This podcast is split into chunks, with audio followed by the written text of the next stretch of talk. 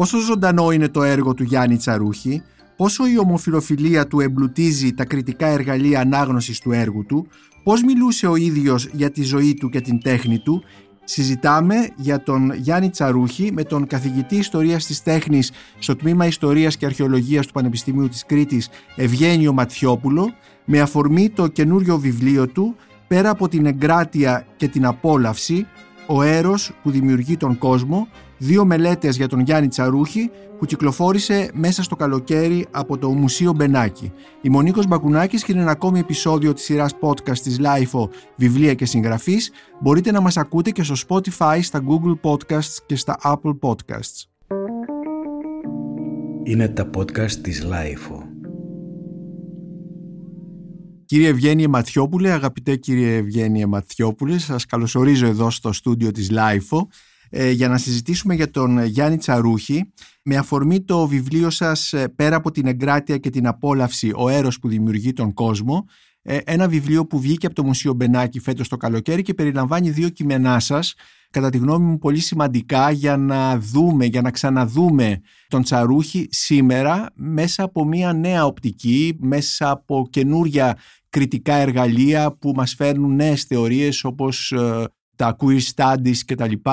Αλλά και να δούμε την επικαιρότητα του Τσαρούχη, ενώ πόσο ο Τσαρούχης εξακολουθεί να μας ε, ενδιαφέρει σαν ε, καλλιτέχνης, κυρίως στο έργο του, αναφέρομαι βέβαια στο έργο του και όχι τόσο στη βιογραφία του και δεν είναι όπως γράφεται σε ένα κείμενό σας ένα κονισαλαίο εικόνισμα του τέμπλου της νεορθόδοξης Ρωμιοσύνης.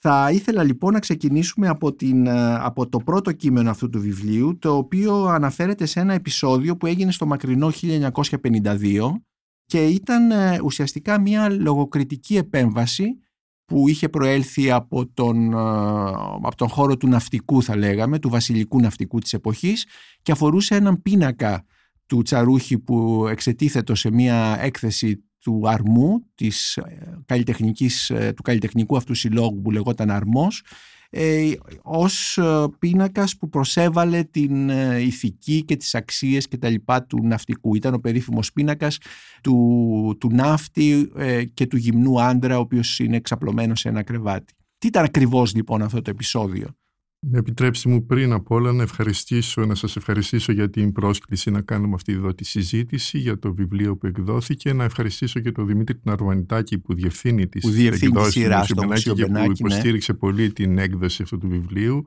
Νομίζω είναι υποχρέωσή μου να το αναφέρω. Και να περάσουμε τώρα σε αυτό που ρωτάτε. Είναι λίγο δύσκολο να σκεφτούμε το ορίζοντας το, με των ηθικών ανοχών, πώς να το πω, της εποχής του, της ε, δεκαετίας του 50. Μιλάμε 52, είναι μόλις έχει λήξει εμφύλιος τρία χρόνια πριν και ένας καλλιτέχνης στην Αθήνα, νέος ακόμα τότε, ο Τσαρούχης ακόμα έχει μια καταξίωση στον χώρο του, αλλά δεν είναι αυτό που είναι σήμερα, εκθέτει σε μια ομαδική έκθεση της ομάδας Αρμός ε, αυτά τα έργα τα οποία τολμά να δείξει και το τολμά το υπογραμμίζω που έχουν ένα αμφιλεγόμενο αλλά όχι και εντελώς συγκαλυμμένο ομοερωτικό θέμα. θέμα ναι. Ευθέως θέμα να το πούμε. Δηλαδή θέλει να δείξει την σχέση δύο αντρών μεταξύ τους. Ναι.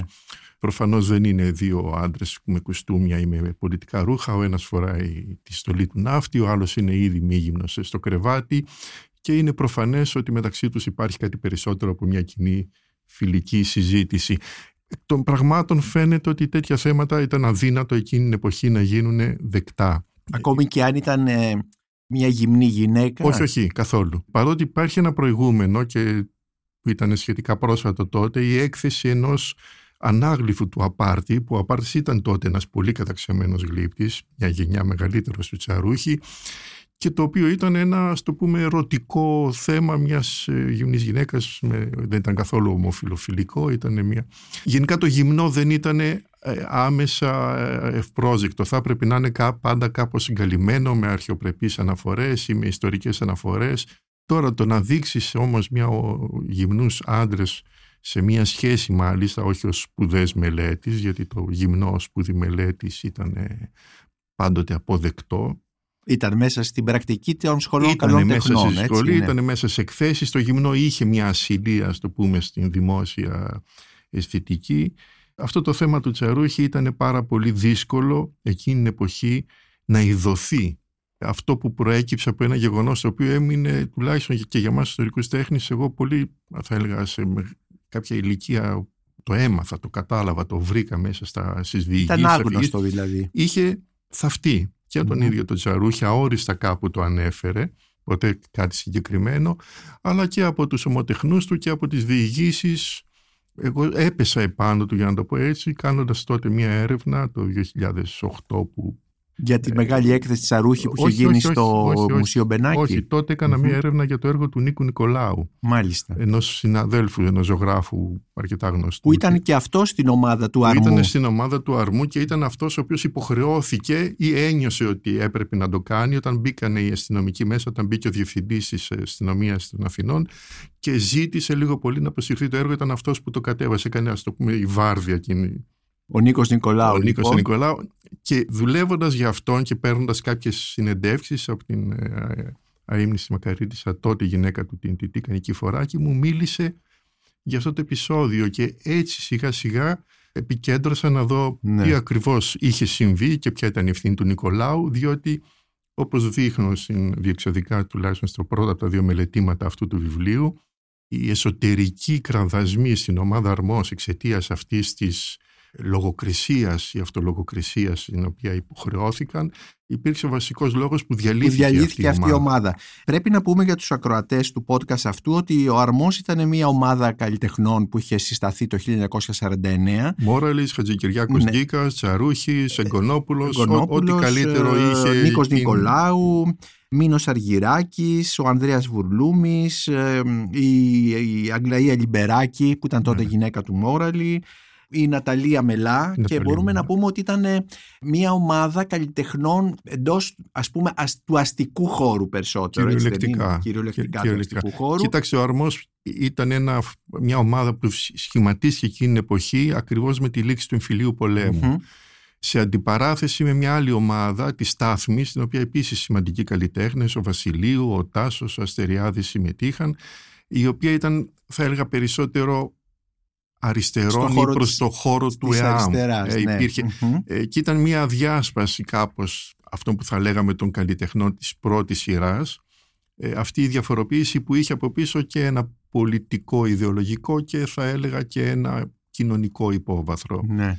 Και άλλωστε και ο Μανώλης Χατζηδάκης που διευθυντής τότε του Μουσείου, του Μουσείου Μπενάκη και διακεκριμένος τεχνοκρίτης το είχε γράψει ευθέως ότι ο Αρμός εκφράζει τους φιλελεύθερους αστούς στον χώρο της τέχνης και όντως η ζωγραφική τους, το κοινό τους, η ιδεολογία τους ήταν η, αυτό που θα λέγαμε το ιδεολόγημα της γενιάς Ναι. του 30 για την ελληνικότητα. Υπήρξε κατά κάποιο τρόπο Μμμ. μια ομάδα που υπηρέτησε αυτό το αισθητικό και ιδεολογικό και πολιτισμικό κυρίως ιδεολόγημα στον χώρο των οικαστικών Ναι. τεχνών. Και αυτό το έργο του Τσαρούχη, το σύνθεσης με γυμνό τη νύχτα, ήρθε Ναι. ουσιαστικά αυτό το επεισόδιο δηλαδή, το οποίο προκάλεσε, προκλήθηκε από επέμβαση του βασιλικού ναυτικού. Θεώρησε ότι το...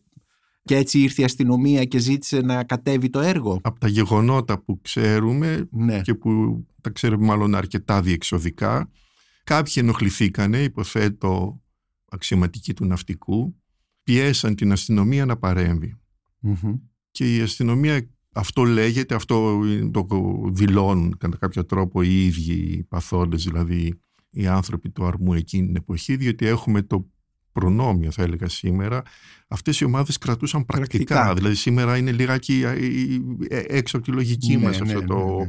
Σκεφτείτε ότι και οι στάθμοι, τις οποίες δεν έχουμε πρόσβαση, τα πρακτικά ακόμα δεν έχουμε εντοπιστεί, αλλά και του αρμού, υπήρξε επιφορτισμένος κάποιος και κρατούσε, εγώ έχω στα χέρια μου ένα κομμάτι αυτών των αρχείων, ένα άλλο μεγάλο κομμάτι είναι στο αρχείο του Χατζικυριάκου Γκίκα στο Μουσείο Μπενάκη, όπου βλέπουμε τι λέει ο καθένας. Ναι, ναι, ναι.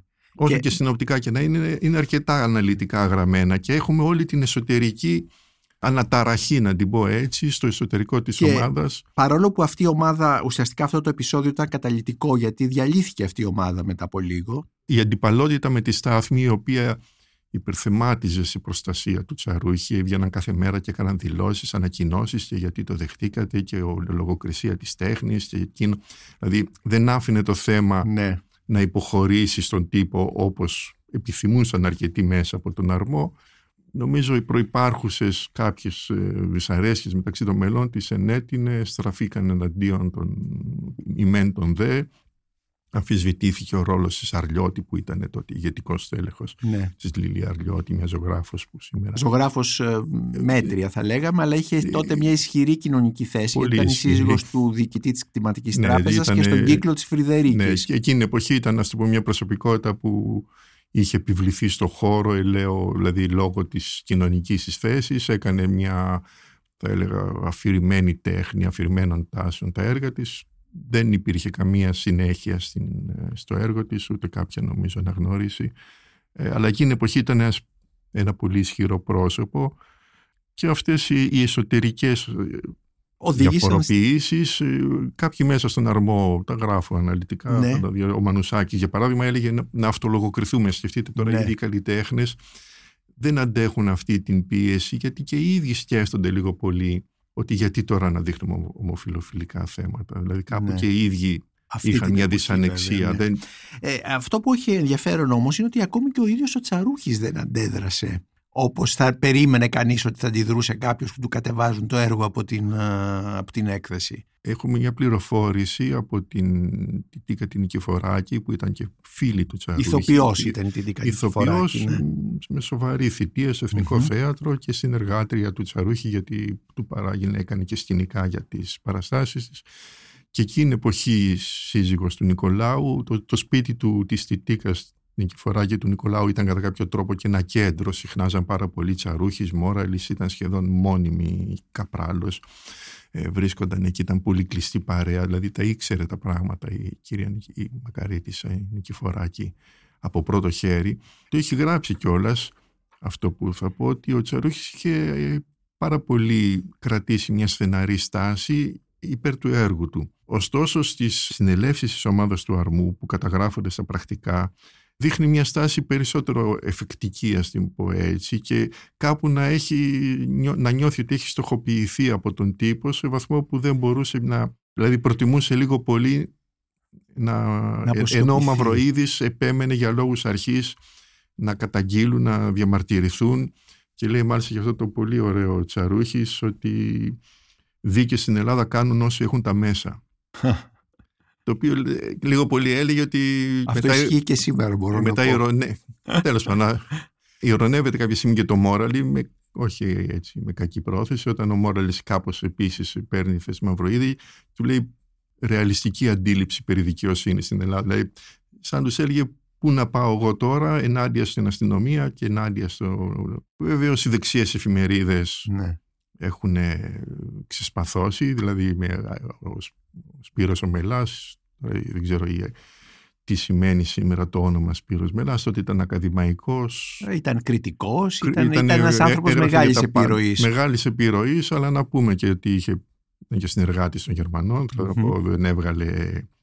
Ήταν ένα πρόσωπο αμφιλεγόμενο, αλλά τότε έγραφε στην Εστία, μια, Είχε ξεκινήσει από το βήμα. είχε Ε, ξεκινήσει... Στο Μεσοπόλεμο βέβαια. Και ο Βήμα είχε ξεκινήσει ως διευθυντής της Δημοκρατίας του Παπαναστασίου. Θέλω να πω, είχε ξεκινήσει Ναι, ναι, μέσα ναι, από ναι. το σοσιαλιστικό, Ναι, από τους- ναι. την ομάδα των σοσιαλιστών και διαδοχικά πέρασε στους φιλελεύθερους, στο Βήμα, αργότερα στη Βραδινή, στην Εστία Ναι, και ναι. συνέχισε. Συνέχισε ακόμη πιο. Αλλά αυτό είναι η πορεία του. Θέλω να πω όμως ότι επειδή ήταν μια φωνή τότε στον χώρο τουλάχιστον των δεξιών διανοουμένων, έβγαζε και ένα περιοδικό την ελληνική δημιουργία ιδιαίτερα ισχυρή και παρακινούσε και άλλους επέκρινε και βέβαια ήταν Ναι. και ευφυής, Ε, μορφωμένος, ήξερε να γράφει. Μιας που δεν το λέτε ήταν- αυτό κύριε Μαθιόπουλε τότε, τώρα για το μελά και τα λοιπά. Σήμερα υπάρχουν τέτοιου είδους ε, ας πούμε άνθρωποι οι οποίοι επηρεάζουν ε, και φαντάζομαι ότι στο μέλλον θα τους βλέπουμε κάπως αλλιώς; Τώρα είναι λίγο δύσκολη αυτό Ναι. που καταλαβαίνετε κι εσείς γιατί έχει αλλάξει δηλαδή το τι Έχει αλλάξει ο μιλάμε τρόπος ως της, ενημέρωση ε, και με, δηλαδή ακριβώς. τότε είχαμε Ναι, μόνο είναι- γραπτό λόγο Ναι, ναι, τώρα είναι και οι ένα influencers, κρατικό είναι ραδιόφωνο τα, τα το οποίο- social, είναι τα μέσα και τα λοιπά. Οκ, εντάξει, και είναι δεν μια με, τι- παρένθεση. δεν με, τότε ήταν πολύ βαρύς ο γραπτός λόγος. Ναι, Σκεφτείτε ναι, ότι ναι. στις εφημερίδες γράφανε πάρα πολύ. Δηλαδή, σήμερα δεν θα μπορούσαμε να, να βρούμε σε εφημερίδες εύκολα, ίσως στα κυριακάτικα φύλλα, βλέπει κανείς καμιά. Αλλά τότε γράφαν καθημερινά σε πρωτοσέλιδα ο Διευθυντής Εθνικής Πινακοθήκης, ο Μαρίνο, ο Καλλιγά. Παλιότερα ο Ζαχαρίας Παπαντονίου. Ζαχαρίας Υπήρχαν Παπαντονίου, στην πρώτη σελίδα κριτικά ο, Ο Άγγελος ο Προκοπίους στην καθημερινή. Mm-hmm, ναι. πω, υπήρχε ε, ένας πολύ σοβαρός δημοσιογραφικός λόγος. Ναι. Το κοινό των εφημερίδων ήταν κάτι παραπάνω από γράμματο τουλάχιστον των μεγάλων εφημερίδων ε, της Αθήνας αλλά και της Θεσσαλονίκης. Δεν είναι εύκολο σήμερα να, να μεταφέρουμε τον τρόπο δημοσιότητας Ακριβώς. και έκφρασης ναι. νόμης. Σήμερα δεν υπάρχουν καν τεχνοκρίτες mm. σε εφημερίδες. Δηλαδή καμία εφημερίδα πολύ σπάνια να δείτε να δημοσιεύονται, να έχουμε μια σοβαρή συστηματική στήλη τεχνοκριτικής. Τώρα γιατί είναι μια άλλη ιστορία. Είναι άλλο θέμα αυτό. Αλλά ναι. εκείνη την εποχή έχουμε πάρα πολύ πλούσιο σε όλα, όχι και για το κινηματογράφο και για ναι, το ναι. θέατρο, δεν μιλάμε για το βιβλίο. Για το χορό. Ναι. Μορφές σαν το Βαρίκα, έτσι ναι, γράφανε ναι. και όχι μόνο. Μάριος Πλωρίτης στην Ελευθερία. Δεν θέλω να πω, ήταν μια, ίσως όλοι οι σοβαροί διανοούμενοι που δεν είχαν μια σίγουρη κρατική θέση σε κάποιο πανεπιστήμιο, εκείνη την εποχή γράφαν και βιοπορίζονταν το κιόλας, έτσι. Υπήρχε ένας τρόπος σοβαρός άνθρωποι που... Για να ζουν.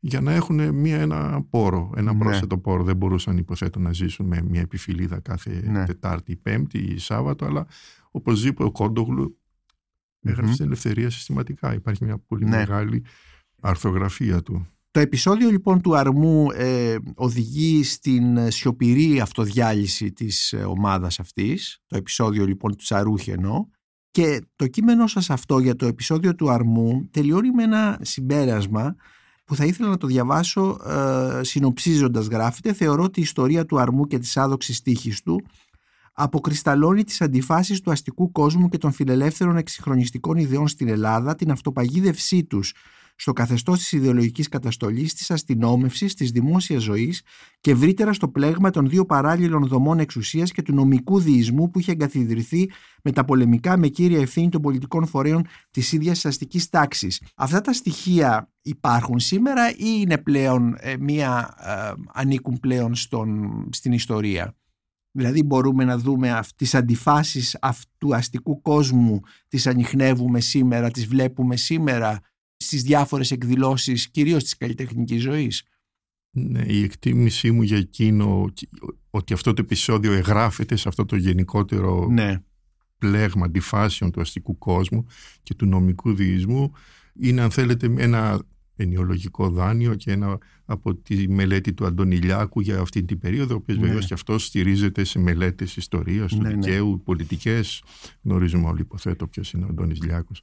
Ε, του ιστορικού Αντώνη Διάκου. Του ναι. ιστορικού, έτσι. Για το, αυτό είναι από το τελευταίο του βιβλίο, το, τελευταίο το ελληνικός 20ο αιώνας που κυκλοφόρησε από τις εκδόσεις πόλης. Ακριβώς, ακριβώς. Νομίζω, εκτιμώ ότι αυτό το επεισόδιο δείχνει ότι πράγματι και στον χώρο της τέχνης, δηλαδή υπήρχε από τη μια μεριά μια άτυπη εξουσία του ναυτικού, του αν θέλετε των ηθικών ή όπως ναι. το αντιλαμβανόντουσαν την ηθική διανοουμένων, της αστυνομίας η οποία χωρίς πραγματικό δικαίωμα υποχρεώνει έναν καλλιτέχνη να αποσύρει το έργο του. Και στις συζητήσεις του Αρμού μέσα ακριβώς μιλάνε για αυτή τη διπλή.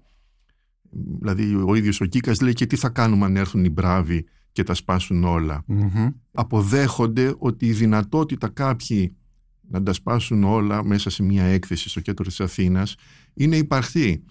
Και ο Τσαρούχης θέτει το θέμα τι ίδιος κράτος είναι αυτό που έχει δύο εσωτερικές ας το πούμε δυνάμεις ε, ναι. δηλαδή δεν είναι κράτος δικαίου και λέει κάπου δεν θα ξαναεκθέσω στην Ελλάδα όσο υπάρχει αυτή γιατί βιώνουν ακριβώς ναι. ότι ενώ νομικά, και εκεί επιμένει ο Μαυροίδης, που είναι διπλωμάτης εκείνη την εποχή και ξέρει, είναι απόφυτο νομικής και ξέρει καλά ότι νομικά έχουν απόλυτο δίκιο να εκθέσουν και κανείς να μην τους λογοκρίνει. Και αυτή είναι η στάση μετά η επισήμως του Υπουργείου Παιδείας, που εκ των υστέρων έρχεται κάπως να τα μπαλώσει. Ναι. Οι ίδιοι όμως αισθάνονται την διπλή, ας το πούμε αυτή, βία που εξασκείται από άτυπους μηχανισμούς που απειλούν να σπάσουν. Ε, σήμερα θα έλεγα σε αυτή τη μορφή η εκτίμησή μου είναι ότι δεν υπάρχει, δεν έχουμε αναλογία. Υπάρχουν βέβαια, το έχουμε δει ίσως πρόσφατα και δυστυχώς ξανά εμφανίζονται ακροδεξιές ομάδες που προσπαθούν να επιβάλλουν δικές τους, ε, αλλά νομίζω ότι δεν μπορούμε να Ναι. μιλήσουμε, τουλάχιστον σήμερα και ελπίζω ότι αύριο, για αυτό το καθεστώς που Της υπήρχε στη, καταστολής. τη- του, του παρακράτους, Μμμ. που λίγο πολύ με την ανοχή του κράτους και των κατασταλτικών μηχανισμών λειτουργούσε εκείνη την εποχή. Θέλω να ελπίζω ότι αυτά είναι ένα ιστορικό παρελθόν Ναι. που θα πρέπει να αποκωδικοποιούμε όσοι δουλεύουμε και ότι δεν έχει να κάνει με το παρόν και το μέλλον. Ε, Θα ήθελα να σα ρωτήσω κύριε Ματιόπουλε, για, το λέτε βέβαια στο βιβλίο σας ότι εκρεμεί το ερώτημα τι ήταν αυτό που εμπόδιζε μέχρι τέλους τον Τζαρούχη να μιλήσει ανοιχτά για την προσωπική του ερωτική ζωή και για τη σημασία της; Ο Τζαρούχης πέθανε το 1989, είχαν αλλάξει πολύ τα πράγματα σε σχέση με το 52, όχι; Επειδή και εσείς λίγο νο- πολύ νομίζω ηλικιακά έχετε ζήσει την ίδια εποχή με μένα, το 89 νομίζω ακόμα όχι. Δηλαδή Ναι. θα θυμόσαστε όλοι, θα θυμούνται. Τον τουλάχιστον αυριανισμό, τις τον επιθέσεις αυριανισμό. εναντίον του Τσαρούχη, του Οι νεότεροι δεν θα Χατζηδάκη, ξέρουν του- γιατί ναι, μιλάμε, ναι. αλλά μιλάμε για εφημερίδες πολύ μεγάλης κυκλοφορίας, Ναι, ναι, ναι. στην Αυριανή. οι οποίες καθόρισαν και σε την, το πρωτοσέλιδα. πολιτικό, αν θέλετε, ε, περιβάλλον της εποχής. Μεγάλης απήχησης, δεν θα ήθελα Ναι, να πω δηλαδή κύρους. α, ο, Τσα, ο Τσαρούχης φα- αυτό φοβόταν και Αλλά ο δε- Ιώλας, ο Χατζηδάκης, ο Τσαρούχης, Ναι. δηλαδή όσοι ήταν ευάλωτοι από την άποψη της προσωπικής τους ερωτικής, ερωτικού προσανατολισμού σε μια κοινωνία που ακόμα εγώ θα λέω ότι α- ακόμα για τις αρχές του αιώνα μας ε, ναι, και μετά το 2000 το βλέπει κανείς καμιά φορά σε σύριαλ της εποχής ποια είναι η φιγούρα του ομοφυλόφιλου. Είναι, είναι καρικατούρα είναι μια περισσότερο. καρικατούρα ναι. και ένα, για να κάνουμε και χοντρά αστεία. Ναι, ναι, ναι. ναι. Ε, δηλαδή θέλω να πω ότι είναι σχετικά, κατά τη γνώμη μου, δεν έχει βάθος περισσότερο από δύο δεκαετίες μια σοβαρή αλλαγή στην κοινή γνώμη και στο δημόσιο χώρο και στα μέσα μαζικής ενημέρωσης απέναντι σε αυτό το θέμα. Το ότι κάποιος μπορεί να είναι χωρίς να πρέπει να ντρέπεται γι' αυτό, να κρύβεται και να είναι προσωπική του επιθυμία με το πώς θα το διαχειριστεί δημόσια. Όταν πεθαίνει ο Τσαρούχης είναι ακόμα ένα ζήτημα που μένει Μμμ. τουλάχιστον άνθρωποι που μεγαλώσαν. Ο Τσαρούχης φέρει και μια κουλτούρα προηγούμενων δεκαετιών, δεν Ναι. αλλάζει κανείς Ναι. εύκολα. Αυτό βέβαια δεν ήταν μόνο φαινόμενο στην Ελλάδα. Θα μπορούσε να πει κανείς ότι είναι στην Ελλάδα, αλλά ας πούμε στη Γαλλία για παράδειγμα. Ο Φουκώ δεν είχε μιλήσει ποτέ ανοιχτά. Ναι, γιατί, ναι. Και το αναφέρεται βέβαια και στο βιβλίο σας. σω γιατί. Όταν το γράφει κάποιος με το θάνατό του, βγαίνει λιμπερασιόν με ένα λίβελο εναντίον όσων αναφέρονται στην σεξουαλική. Ναι, Ε, προφανώς δεν ήταν μόνο ελληνικό φαινόμενο. Απλά δεδομένης και της ελληνικής κοινωνίας που είναι λίγο πολύ γνωστή σε όλους μας. Ναι, όσο ζούσε ο Τσαρούχης νομίζω είχε μπροστά του έναν κοινωνικό τείχο αδιαπέραστο Μμμ. σε αυτό το ζήτημα. Και είναι ενδιαφέρον επίσης και το, για το τι κυ- υπάρχει αυτή την εποχή γενικότερα το επεισόδιο που αναφέρεται ότι όταν έφυγε και πήγε στη Γαλλία και τον προστάτευε εντός εισαγωγικών ο, ο Τεριάντ, ο Ελευθεριάδης ε, συλλέκτης και κριτικός κτλ. κτλ. Και του είχε κλείσει ένα ραντεβού με μια γκαλερίστα γνωστή στο Παρίσι για να κάνει, το, να κάνει έκθεση. Ο Τσαρούχης δεν εμφανίστηκε γιατί ο Τεριάντη ήθελε να αποκλείσει από παρουσίαση έργων του που είχαν ε, ομοερωτικό θέμα, ομοφιλοφιλικό θέμα κτλ. Και ο Τσαρούχης έφυγε, πήρε το πρώτο τρένο και πήγε στη Ρώμη. Οπότε βλέπουμε αυτή τη γενικότερη ε, ατμόσφαιρα που υπάρχει σε σχέση με την, ε, με την ερωτική ζωή των ανθρώπων. Βέβαια εδώ δεν είναι μόνο η ερωτική ζωή των ανθρώπων, είναι, το λέτε και στο βιβλίο σας, ότι η ερωτική ζωή του Τσαρούχη, η ερωτική επιθυμία κτλ. ουσιαστικά μεταγράφεται στο έργο του. Δηλαδή το ομοφιλοφιλικό μοτίβο στα έργα του Τσαρούχη δεν είναι μια λεπτομέρεια αλλά νομίζω χαρακτηρίζει όλο του το έργο. Δεν είναι ας πούμε όπως λέτε κάπου η ενότητα νεοκλασικά σπίτια κτλ. Είναι κεντρικό θέμα. Το λέω σωστά ή έχω παρεξηγήσει αυτά που γράφετε; Όχι, δεν το έχετε παρεξηγήσει με την προϋπόθεση ότι και εγώ δεν έχω παρεξηγήσει τον Τσαρούχη. Έτσι Ναι. μιλάμε πάντοτε σαν ερμηνευτές. Ναι, ναι. Είναι πολύ δύσκολο όσο προχωρούμε στη βιογραφία και μιας προσωπικότητας τόσο σύνθετης να είμαστε βέβαιοι για αυτά που γράφουμε. Μια δική μου ερμηνεία δίνω προσπαθώντας να εξηγήσω και την έκταση αυτού του θέματος μέσα στην εργογραφία του Ναι. και τον λόγο του που ξέρουμε όλοι ότι ήταν πληθωρικός και ευτυχώς έχουμε κατά κάποιο τρόπο και όλο αυτό το υλικό των συνεντεύξεών του και των κειμένων του. Θέλω να πω ήταν ένα πράγμα η ζωγραφική του και ένα άλλο η ερωτική Ναι. του, ο ερωτικός του προσανατολισμός. Όχι φαίνεται, νομίζω ότι, εγώ νομίζω ότι το τεκμηριώνω στην Ναι. εργασία μου. Βέβαια κάποιος άλλος μπορεί να τα διαβάσει διαφορετικά τα κείμενα. Ο τρόπος που εγώ διαβάζω το έργο του σε σχέση με τα κείμενά του είναι ότι είχε καθοριστικά επηρεάσει την αντίληψή του ακόμα και για την τέχνη γιατί δεν ήταν απλώς μία θεματική. Ζωγραφίζω και κάποιους ναύτες ή ναι. κάποια ερωτικά ναι. θέματα. Γι' αυτό νομίζω ότι είχε μια ουσιαστική δομική σημασία μέσα στην όλη συγκρότηση της σκέψης. Ναι. Το εικάζω, διότι βέβαια δεν, ε, ίσως αργότερα αν εκδοθούν τα ημερολογιά του ή άλλο υλικό που σήμερα δεν το έχουμε, να αποδειχτεί και ότι όλα αυτά ναι. που λέω εγώ είναι λαθασμένα ή να επιβεβαιωθούν ή να δούμε πράγματα που δεν ξέρουμε. Πρέπει να είχε πολύ προβληματιστεί να μην ήταν κατά κάποιο τρόπο για αυτόν τον ίδιο απλώς η αποδοχή μιας ενός τρόπου σχέσεων έξω από τα καθιερωμένα. Πρέπει να είχε φτάσει δηλαδή σε μια μελέτη έξω για την τα αρχαιότητα. περισσότερο. Ναι, ναι. Το, τον απασχολούσε νομίζω ναι. διότι σκεφτείτε ότι ο Τσαρούης ήταν ταυτόχρονα και χριστιανός με έναν δικό του τρόπο. Αποδεχόταν μια θρησκεία η οποία και χριστιανός απορρίπτει και... Ναι. αυτή την ερωτική, αυτόν τον ερωτικό προσανατολισμό. Ως εκ τούτου είχε να λύσει ουσιαστικά προβλήματα εσωτερικά και όχι για μας ή για οποιονδήποτε, για τη δική του συγκρότηση, Ναι. για τη δική του ισορροπία Ναι.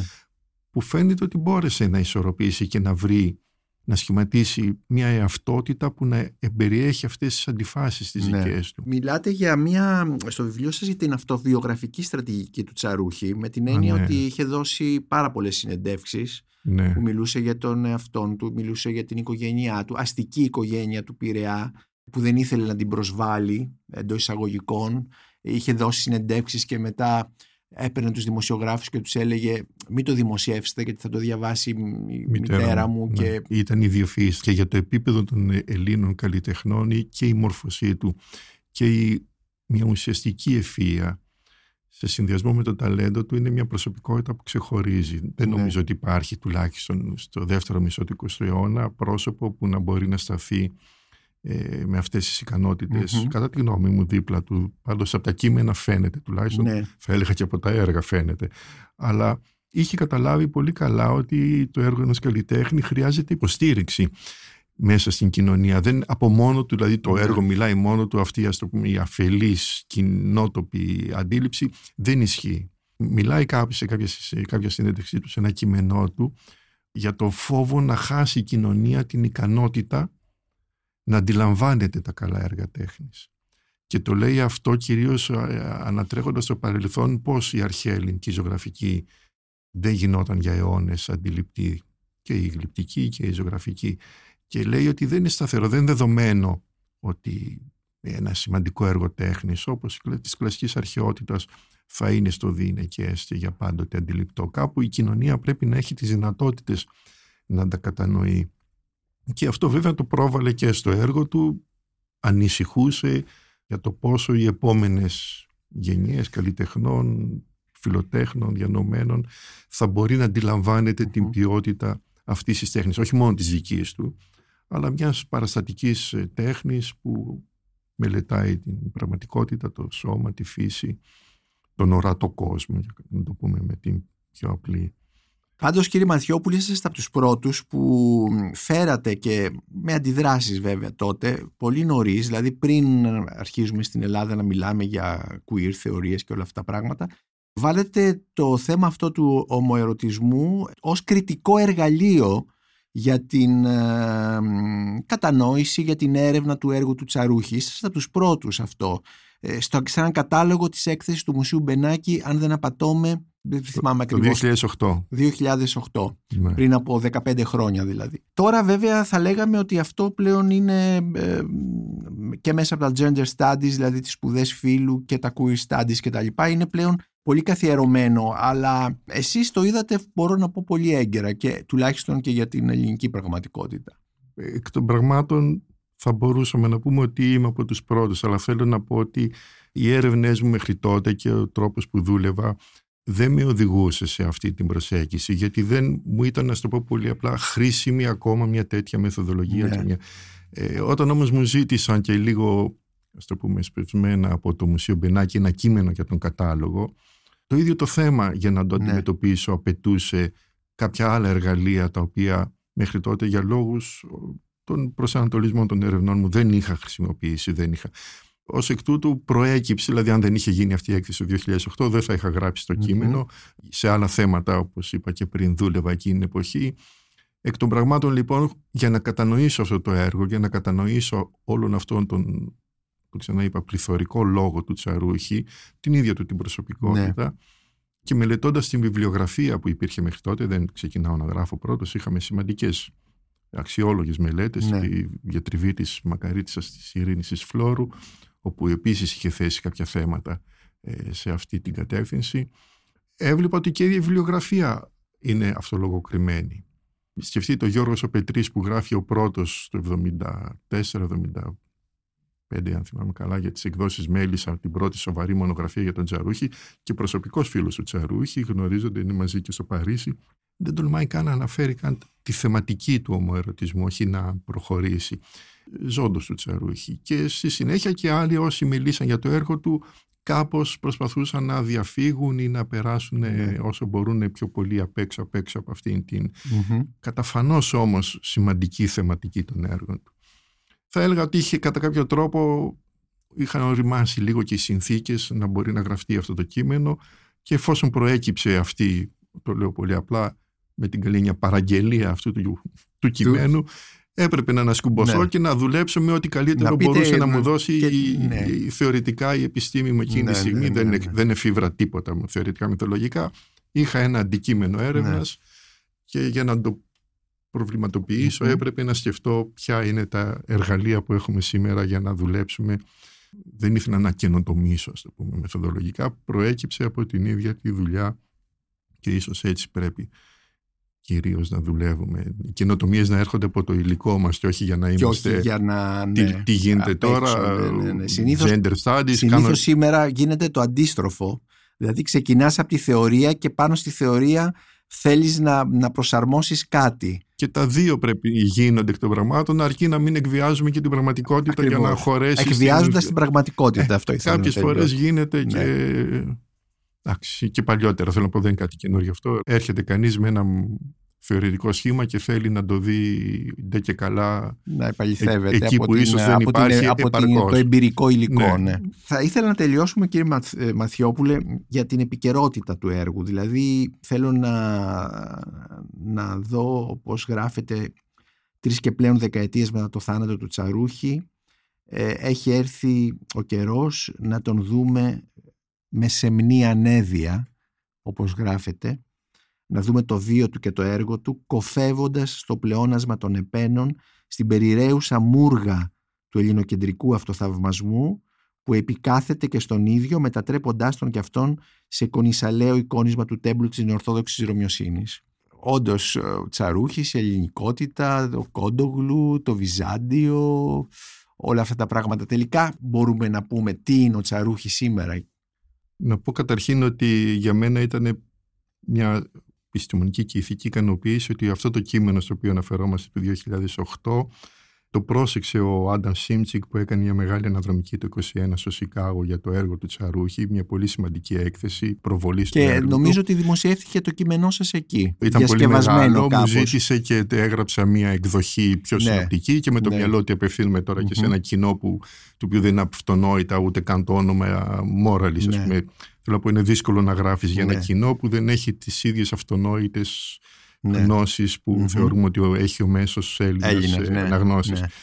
Και η επικαιροποίηση κατά κάποιο τρόπο αυτού του κειμένου με όθησε και να επειδή ο κατάλογος του 2008 είχε εξαντληθεί, επειδή είχε προκύψει μια νεότερη έρευνα, να προτείνω στον ε, αγαπητό φίλο του Δημήτρη Ναρβανιτάκη να προχωρήσουμε σε μια έκδοση, γιατί και αυτή τη στιγμή δεν κυκλοφορεί κανένα βιβλίο. Ναι. Πέρα το δικού μου, αν ζητήσετε στην αγορά, είναι μόνο παλαιότερες ή εξαντλημένες εκδόσεις χρειάζεται αυτή η επικαιροποίηση. Ε, τώρα, ποια είναι η σημασία του έργου του ναι. Σερούχη σήμερα; Κατά τη γνώμη μου παραμένει ένας σημαντικός καλλιτέχνης και για τους νεότερους Δηλαδή, από τη μια μεριά έχει μια αξία ιστορική που κανείς πια δεν μπορεί να την αμφισβητήσει. Δίπλα στο ή θέλετε στη συνέχεια του έργου του Γίζη, του Παρθένη, του Κόντογλου, θέλω να πω είναι, ναι, είναι αυτού του ύψους μέσα από μια, παράδοση. Δηλαδή ιστορικά. Δεν, ναι, ιστορικά, ναι. ναι, ναι. Αλλά το θέμα είναι ότι σήμερα είναι ενεργή αυτή η τέχνη μέσα στους νεότερους καλλιτέχνες. Ναι. νομίζω σε σημαντικούς και τους καλύτερους καλλιτέχνες που τουλάχιστον προσανατολίζονται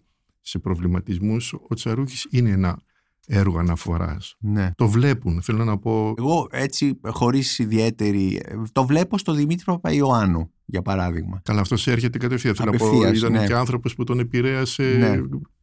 με γόνιμο τρόπο, ό,τι Αλλά το μπορούμε να πούμε βλέπουμε, και, δάσκαλος, με το μαθητής. βλέπουμε στις χορογραφίες του, θέλω να πω. Μα, ε, Θέλω να πω ναι, Ναι, δεν ναι. θέλω να αναφερθώ σε ονόματα σι- καλλιτεχνών, αλλά νομίζω οι πολύ καλοί σήμερα καλλιτέχνες που κάνουν παραστατική ζωγραφική έχουν δει το έργο του Τσαρούχη. Ναι. Κάποιοι παλαιότεροι, ο Δασκαλάκης υπήρξαν Ναι. οι μαθητές του, ο Στέφανος ο Δασκαλάκης, με την έννοια ότι πηγαίναν, ζωγραφίζαν μαζί, ο Κώστας ο Παπατριανταφυλόπουλο και οι νεότεροι που μέσα από αυτούς. Γιατί πρέπει και να διδαχθείς να βλέπεις το έργο του Τσαρούχη. Παρότι φαίνεται εύκολο η πρώτη ανάγνωση, ο ζωγραφική του τρόποι δεν είναι τόσο εύκολη. Μμμ. Και η ζωγράφη δεν ενδιαφέρεται τώρα ούτε για το αν κάνει ναύτες, ούτε για το αν κάνει. Ενδιαφέρονται για το πώς ζωγραφίζεις ένα ναύτη, Ναι. πώς βάζεις το φως και τη σκιά, πώς ζωγραφίζεις ένα τοπίο. Θέλω να πω ότι στο επίπεδο της μορφολογίας και της τεχνικής, όχι των υλικών τόσο, που και εκεί όμως έχει σημασία, αλλά οι τεχνοτροπικές λύσεις που έδωσε, η επικαιροποίηση του Καραβάτζο, η, Μμμ. η δυτή αυτή ζωγραφική που είχε μία προς μία επίπεδη ζωγραφική κάπως προς τον Ματής και τον Θεόφιλο και μία ζωγραφική με βάθος και όγκο προς τον Καραβάτζο και την Πομπία ή την ελληνιστική τέχνη. Ο, ο Τσαρούχης έθεσε πολύ δύσκολα ερωτήματα στον εαυτό του και σε ένα βαθμό τα έχει επιλύσει ή τουλάχιστον δεν έχουμε καλύτερες ερμηνείες από νεότερους ζωγραφικές για αυτά τα προβλήματα που έθεσε που είναι προβλήματα που έχουν όλοι όσοι ζωγραφίζουν θέματα παραστατικά από την πραγματικότητα. Λοιπόν, οι ζωγράφοι σήμερα νομίζω ότι βλέπουν το Τσαρούχη και τον βλέπουν με την κυριολεξία για αυτό που είναι ως ζωγράφος, δηλαδή ως ομότεχνος που πριν από αυτούς έθεσε τα ίδια ερωτήματα και έδωσε τις δικές τους λύσεις. Ε, και αυτό είναι νομίζω το πιο ζωτικό. Ε, βεβαίως στο ευρύτερο κοινό εξακολουθεί να είναι ένας αγαπημένος ζωγράφος, τα θέματα του η... και εκεί υπάρχει και αυτό που λέω μια μούρχα που λίγο πολύ Η μούργα της ελληνικότητας. ναι, ένας λόγος που θέλει να τον αγιοποιήσει, δηλαδή αντί Ναι. να βλέπουμε τα πράγματα κριτικά και τις αδυναμίες του και τις αρετές του να- και στην ιστορική συγκυρία και στην ενεργή ιστορική σήμερα πραγματικότητα αρχίζουμε τα εύκολα ε, αυτό Ναι. το ένα εύκολο αγιο, να, μην μπει, λοιπόν, να, μην, αγιογραφία να μην μπει λοιπόν στο τέμπλο. ναι, έτσι. δηλαδή που- που ο Κόντογλου πάσχει πολύ περισσότερο από Ναι, αυτό ναι. δηλαδή μια πολύ σημαντική προσωπικότητα ναι, ναι. που επίσης Ο πρέπει- Τσαρούχης ήταν στον κύκλο του Κόντογλου. ναι, ήταν Στην ομάδα πολύ- που πολύ- δούλευαν μαζί. Ήταν πολύ, ας το πω, πιστός μαθητής του Ναι. από το 29 μέχρι το 34 όταν για προσωπικούς λόγους και κυρίως γιατί ο Τσαρούχης ήταν πιο ανήσυχος και Ναι. νεότερος, ήθελε να κάνει και άλλα πράγματα. Ήρθαν σε μια σύγκρουση που λίγο πολύ κατά κάποιο τρόπο πλήγωσε και τους δύο, γι' αυτό επανέρχεται και πολλές φορές για αυτή Μμμ. την, ε, τη ρήξη που ήρθε τότε με τον δάσκαλό του. Κύριε Ευγένη Ματιόπουλε, σας ευχαριστώ πάρα πολύ για αυτή τη συζήτηση που κάναμε για τον Γιάννη Τσαρούχη ε, να- για να τον δούμε και πάλι, να δούμε την επικαιρότητά του ενώ, του έργου του να θεωρήσουμε ότι δεν είναι ένας ακόμη άγιος της ελληνικής τέχνης Για αυτούς, Με που ό,τι έχουν, σημαίνει για αυτό. αυτούς που έχουν ανάγκη από Αγίους θα είναι ένας, θέλω να πω, δεν υπάρχει μία ερμηνεία κανενός προσώπου και έργου. Για αυτούς που θέλουν να σκέφτονται λίγο περισσότερο από, με σχήματα Αγίου και Διαβόλου θα είναι και κάτι άλλο, θα είναι ίσως ένας πιο ουσιαστικός. Ένας άνθρωπος που πάλεψε στην εποχή Ναι. του με πολύ δύσκολα πράγματα. Αυτό είναι νομίζω. Ένα μάθημα είναι αυτό ότι πάλεψε μέχρι τέλος και με τη- τα προσωπικά του θέματα και με την κοινωνία. Αυτό είναι το μάθημα του Τσαρούχη νομίζω. Σας ευχαριστώ πολύ. Και εγώ ευχαριστώ πολύ.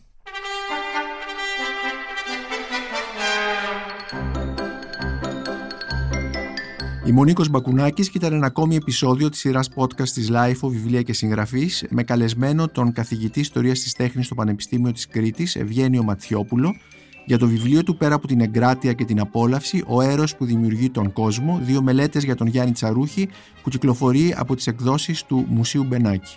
Μπορείτε να μας ακούτε και στο Spotify, στα Google Podcasts και στα Apple Podcasts. Ηχοληψία, επεξεργασία και επιμέλεια Γιώργος Ντακοβάνος και Μερόπη Κοκκίνη. Ήταν μια παραγωγή της LiFO. Είναι τα podcast της LiFO.